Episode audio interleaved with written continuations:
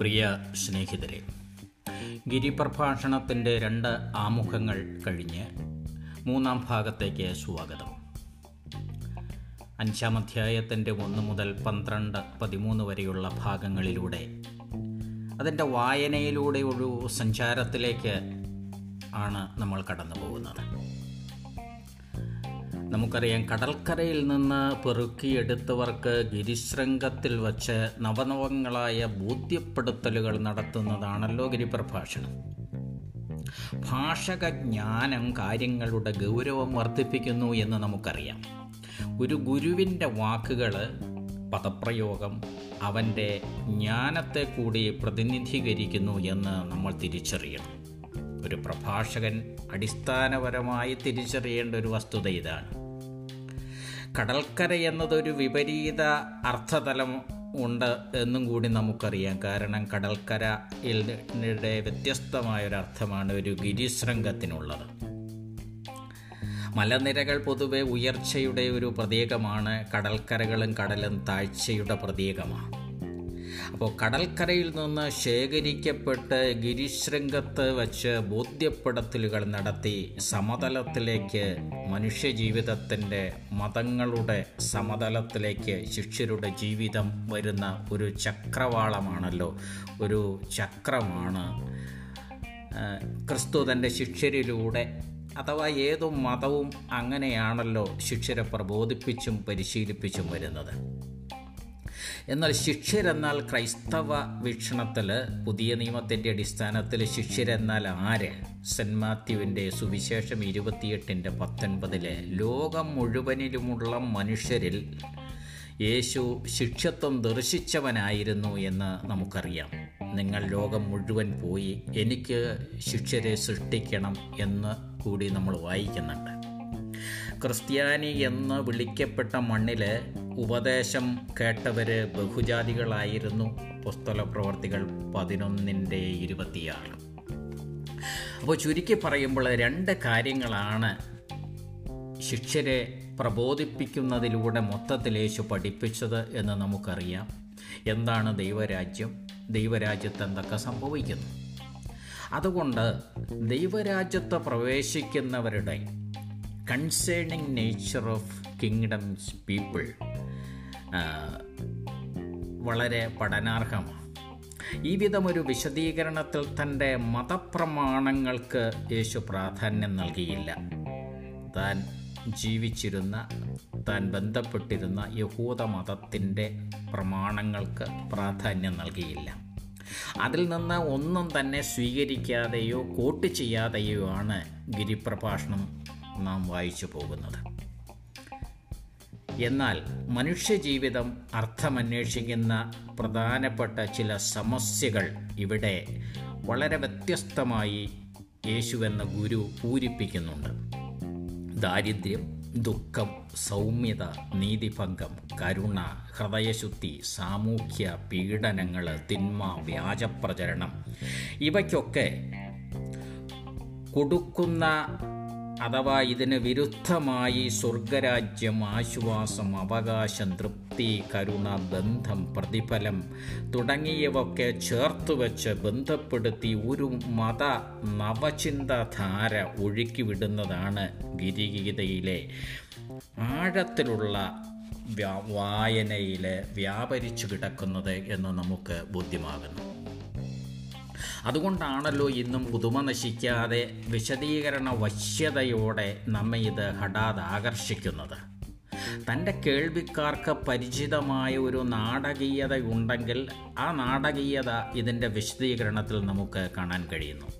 വിശദീകരണത്തിന് താരതമ്യം ചെയ്യാവുന്ന ചെയ്യുന്ന രീതി അക്കാലത്ത് ഗ്രീക്ക് റോമൻ നാടകങ്ങൾക്കുണ്ടായിരുന്നു എന്ന് നമുക്കറിയാം.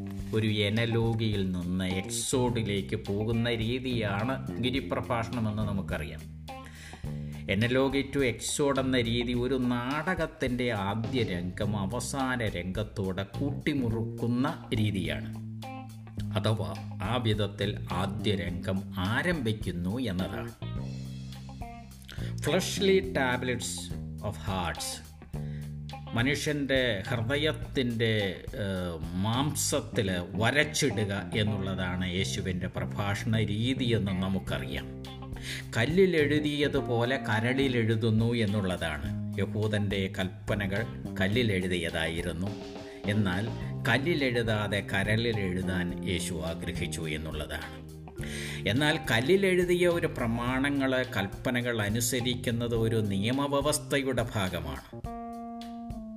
മതമനുഷ്യൻ ആഗ്രഹിക്കുന്ന അനുഗ്രഹങ്ങൾ അവന്റെ ഹൃദയത്തിലാണ് പ്രതിഷ്ഠിക്കപ്പെടുന്നത്. ഈ വൈരുദ്ധ്യമാണ് നമുക്ക് തിരിച്ചറിയേണ്ടത്. എന്നാൽ മതം അന്വേഷിക്കുന്ന ഒരു അനുഗ്രഹം എല്ലാ മനുഷ്യരുടെയും ഹൃദയത്തിലാണ് എഴുതപ്പെടുന്നത് എന്ന് പ്രതിഷ്ഠിക്കപ്പെടേണ്ടതെന്ന് മറന്നു പോകാതിരിക്കുക. അപ്പോൾ കല്ലിലെഴുതിയ പത്ത് കൽപ്പനകൾ ഒരു പ്രലോഗ് ആകുമ്പോൾ പത്ത് അനുഗ്രഹങ്ങൾ ഒരു എപ്പിലോഗായി മാറുന്നുണ്ട്. ഗിരിഗീതയുടെ ആദ്യ ഭാഗത്ത് പ്രത്യേകിച്ചും അഞ്ചാം അധ്യായത്തിന്റെ ഒന്ന് മുതൽ പന്ത്രണ്ട് വരെയുള്ള ഭാഗങ്ങളിൽ. ഇത് യേശുവിന്റെ ഗുരുവെന്ന നിലയിലുള്ള പഠിപ്പിക്കലുകളുടെ പ്രത്യേകതയും എക്കാലത്തെയും ക്രിസ്തു മതവിശ്വാസികളുടെ സമാശ്വസിപ്പിക്കുന്ന ഒരു ഘടകം കൂടിയാണ്. ഒപ്പം തന്നെ സെന്റ് മാത്യുവിന്റെ സുവിശേഷത്തിലെ അഞ്ച് ആറ് ഏഴ് അധ്യായങ്ങളിൽ നൂറ്റി പതിനൊന്ന് വചനങ്ങളിൽ ഇരുപത്തഞ്ചിന് താഴെ ഇടങ്ങളിൽ ജൂയിഷ് ഓപ്പോസിറ്റ് ഐഡിയാസ് യഹൂദന്മാരുടെ നിലവിലിരുന്ന ചില ആശയങ്ങൾ ളോട് അത് തെളിഞ്ഞു കാണാം എന്നതിലുപരി യഹൂദന് അതിനുള്ള ചോദ്യങ്ങൾ മറുചോദ്യങ്ങൾക്ക് വിശദീകരണത്തിന് വഴങ്ങാത്ത ഭാഗങ്ങളായിട്ട് കൂടി നിലനിൽക്കുന്നു എന്നുള്ളതാണ്. അപ്പോൾ റബിമാർക്കും അവരുടെ ഇസത്തിനും വിശദീകരണം കൊടുക്കാൻ പറ്റാത്ത പ്രയോഗങ്ങളും വചനങ്ങളും നമുക്ക് കാണാൻ കഴിയുന്നു.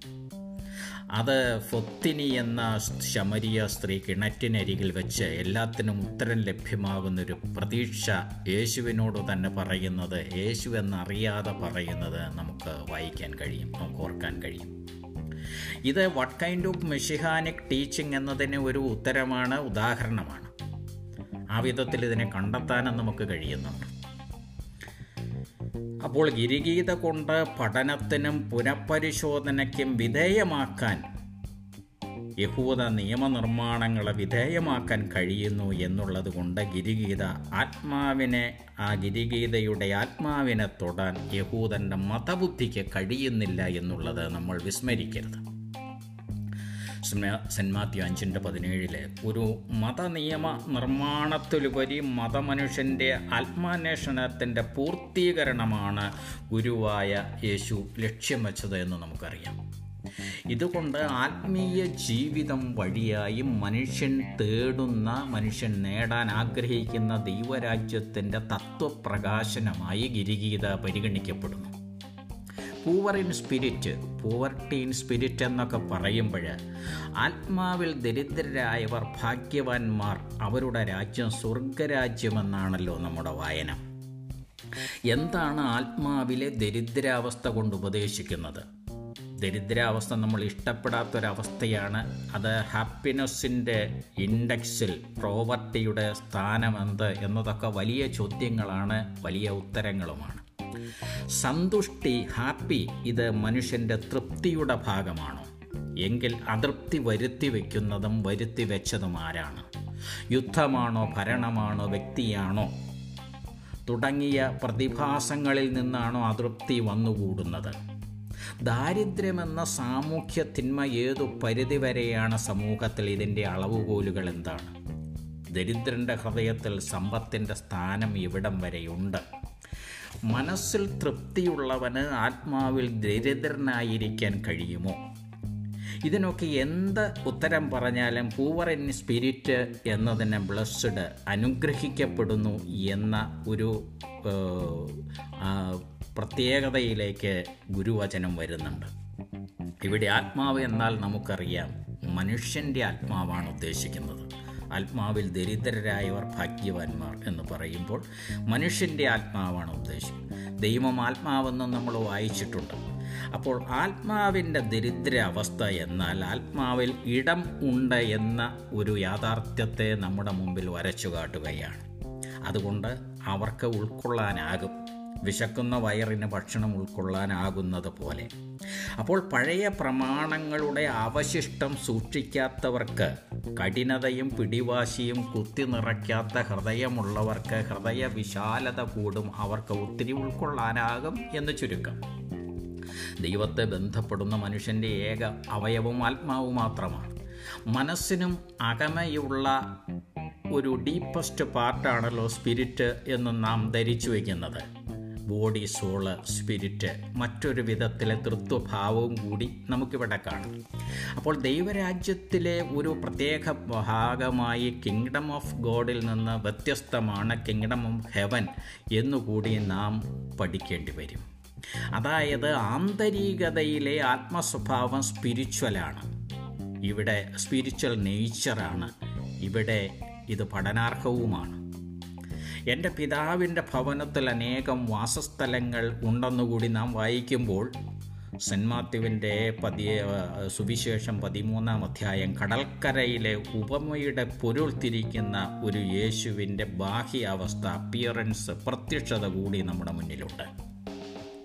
പിന്നീട് ഈ പ്രത്യക്ഷതയിൽ നിന്ന് സെന്റ് മാത്യുവിന്റെ സുവിശേഷം ഇരുപത്തിനാല് ഇരുപത്തഞ്ച് അധ്യായത്തിലേക്ക് വരുമ്പോൾ വരച്ചു തരുന്ന ഒരു മാനിഫെസ്റ്റേഷൻ കൂടി നമ്മുടെ കൺമുൻപിൽ തെളിയുമ്പോൾ ആത്മാവിൽ ദരിദ്രരായവർ ഭാഗ്യവാന്മാരാകും എന്ന് നമുക്കറിയാം.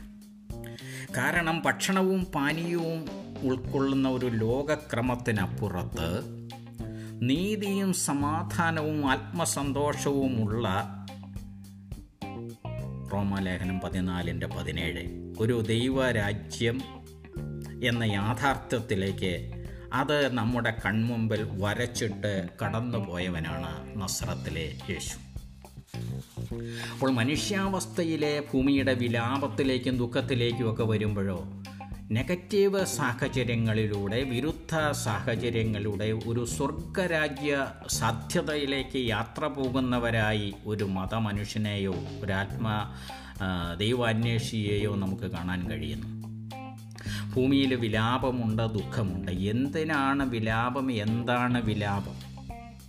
നഷ്ടവും മരണവും സ്വന്തം ലോകത്തും നമസ്തോ ലോകം നമ്മിൽ ഏൽപ്പിക്കുന്ന പരിക്കുകളും ഇവിടെ വിലാപം ജനിക്കുന്നു എന്നുള്ളത് ആരും അംഗീകരിക്കുന്ന ഒരു തത്വമാണ്. ലാസറിന്റെ മരണം സ്നാപക യോഹന്നാന്റെ മരണം യെറുഷലേമിന്റെ ഭാവിയുടെ നാശം കൂടാതെ പിന്തിരിഞ്ഞു പോകുന്ന മനുഷ്യരെ ഓർത്തുള്ള ദൈവത്തിന്റെ വിലാപം. ചരിത്രം നമ്മുടെ മുന്നിൽ വിലാപത്തിന്റെ ഒത്തിരി ഒത്തിരി ഏടുകൾ വളരെ വേഗത്തിൽ മറച്ചിട്ട് കടന്നു പോകുന്നുണ്ട് മറച്ചു തരുന്നുണ്ട്. ഇവിടെയൊക്കെ വിലാപം സ്വർഗസാധ്യതയുടെ വാതിൽ തുറന്നിടുന്നതായി യേശു പഠിപ്പിക്കുന്ന ആ വൈരുദ്ധ്യമാണ് ഇരുഗീതയുടെ പ്രത്യേകത. മീക്ക് ആൻഡ് മൈൽഡ് ഒരു പ്രയോഗം തന്നെയാണ് ഇംഗ്ലീഷ് ഭാഷയിൽ ക്ഷമിക്കുന്ന ഒരു പ്രയോ അതായത് ക്ഷമിക്കുന്ന ഹൃദയമുള്ളവർ സഹനത്തിന്റെ ദൈർഘ്യം കൂടിയ സ്വഭാവമുള്ളവരെന്ന് പറയാറുണ്ട്. Not to resist the world's opposition but to suffer it willingly എന്നാണ് നമ്മുടെ മീക്ക് ആൻഡ് മൈൽഡ് എന്നതിനെക്കുറിച്ചുള്ള നമ്മുടെ ഒരു ധാരണ അങ്ങനെയാണ്. യേശു ഇതിനെ വരാനിരിക്കുന്ന ഒരു അവകാശത്തിന്റെ സമ്മതമാണ് സഹനമെന്ന് ഗിരിഗീതയുടെ അർത്ഥതലത്തിൽ നമുക്ക് വിശദീകരിച്ചു തരുന്നുണ്ട്. ആ വിധമാണ് ഗുരുവായ യേശു തന്റെ പ്രഭാഷണം ഗിരിശൃംഗത്തിൽ അവതരിപ്പിച്ചത്. അപ്പം മനുഷ്യനിലൂടെ വെളിവാകുന്ന ക്രിസ്തു എബ്രായ ലേഖനം രണ്ടിന്റെ അഞ്ച് എട്ട് ഭാഗങ്ങൾ. സാഹചര്യങ്ങളോട് പ്രതീക്ഷിക്കാതെ സഹനം സഹിക്കുന്നവൻ സ്വന്തം കോപം പോലും എതിർക്കുന്ന മനോഭാവമുള്ളവനും ആത്മനിയന്ത്രണമുള്ളവനുമാണ്. പ്രതികരണം ശത്രുതാപരമല്ലാത്തവൻ. ഈ വിധമുള്ള ഒരു ഇങ്ങനെയുള്ള ഒരു ദൈവഹിതത്തിലെ ന്യായം അംഗീകരിക്കാൻ ഇവരവകാശപ്പെടുത്തുന്ന ഭൂമിയെ സ്വർഗമായി കാണാൻ കഴിയുമോ എന്നുള്ളതാണ് ഗിരിപ്രഭാഷണത്തിൽ വരുന്ന ചോദ്യം. ഭൂമിയിലെ പ്രതീക്ഷകൾക്കപ്പുറത്ത് അനേകം വാസ ഇടങ്ങളിലായി വികസിതമായി സ്ഥിതി ചെയ്യുന്നൊരു സ്വർഗരാജ്യമാണല്ലോ ഗുരുവായ യേശുവിന്റെ സ്വർഗം മനുഷ്യാവസ്ഥയിലെ വിശപ്പിലേക്കും ദാഹത്തിലേക്കും വരികയാണ് ഗിരിഗീത. മനസ്സിലെ ആശയലോകത്തിന്റെ ഭാഗമാകുമ്പോൾ അഥവാ മനുഷ്യന്റെ മനസ്സ് ആശയങ്ങളുടെയും ചില കേന്ദ്രീകൃത വിശ്വാസങ്ങളുടെയും ഒക്കെ ഭാഗമാകുമ്പോൾ യേശു മതപരമായതോ ആത്മീയവുമായിട്ടുള്ള കാഴ്ചപ്പാടുകൾ പൂരിപ്പിച്ച ഒരു ഗുരുവാണ്. ആത്മഭാവത്തോടെ being right in their behaviour എന്ന് വേണമെങ്കിൽ പറയാം. അതാണ് ക്രിസ്തുവിന്റെ ഗിരിഗീതയുടെ മറ്റൊരു പ്രധാന തത്വം. മനുഷ്യാവസ്ഥയിലെ വിശപ്പിനും ദാഹവും അതൊരു ഇന്റൻസ് ഡിസയർ ആകണമെന്നാണ് യേശുവിന്റെ പക്ഷം. പ്രവൃത്തിയിലെ നീതിക്ക് പ്രതിഫലം സ്വർഗത്തിൽ ഭൂമിയിൽ നിന്ന് പ്രതീക്ഷിക്കാതിരിക്കണം സ്വർഗത്തിലാണത് ലഭ്യമാകുന്നതെന്ന് പക്ഷത്തെ ഉറച്ചു നിന്നവനാണ് യേശു.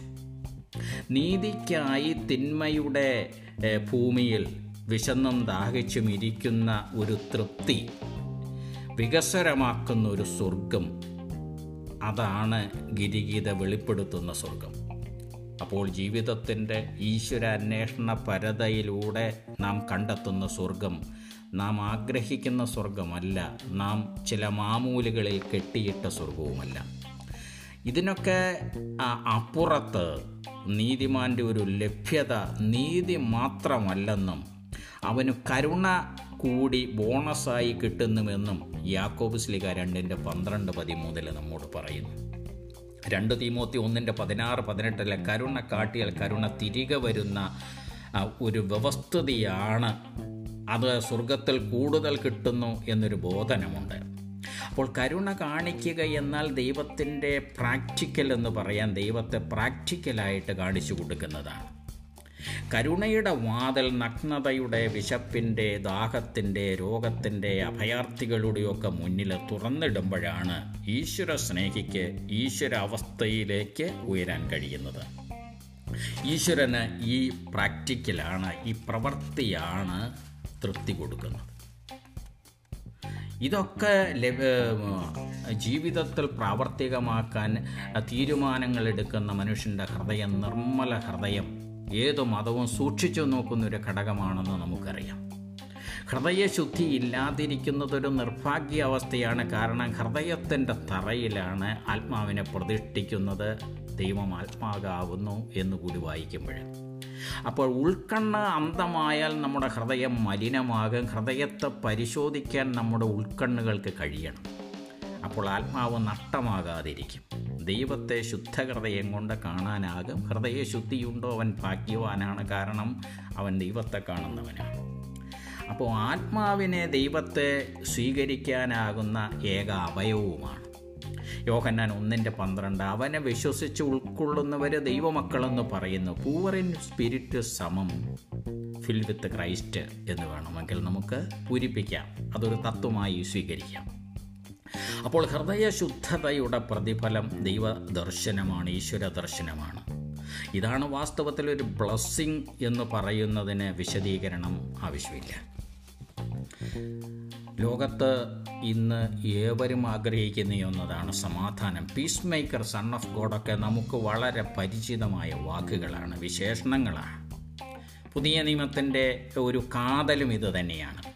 അപ്പോൾ സമാധാനം ആഗ്രഹിക്കുന്നവർ സമൂഹത്തിൽ അതിന്റെ പക്ഷത്ത് നിൽക്കുകയും ചെയ്യുന്നവരാകണം. ദൈവമക്കളെന്ന് റോമാലേഖനം പതിനഞ്ചിന്റെ മുപ്പത്തിമൂന്നിലെ സെന്റ് പോൾ എഴുതിയത് അതുകൊണ്ടാണ്. റോമാലേഖനം പതിനാറിന്റെ ഇരുപത്തിലെ സമാധാനത്തിന്റെ ദൈവം തിന്മയെ കീഴ്പ്പെടുത്തുന്ന ദൈവമാണ്. തിന്മ കീഴ്പ്പെടുത്തിയാൽ സമാധാനം നിലനിൽക്കും.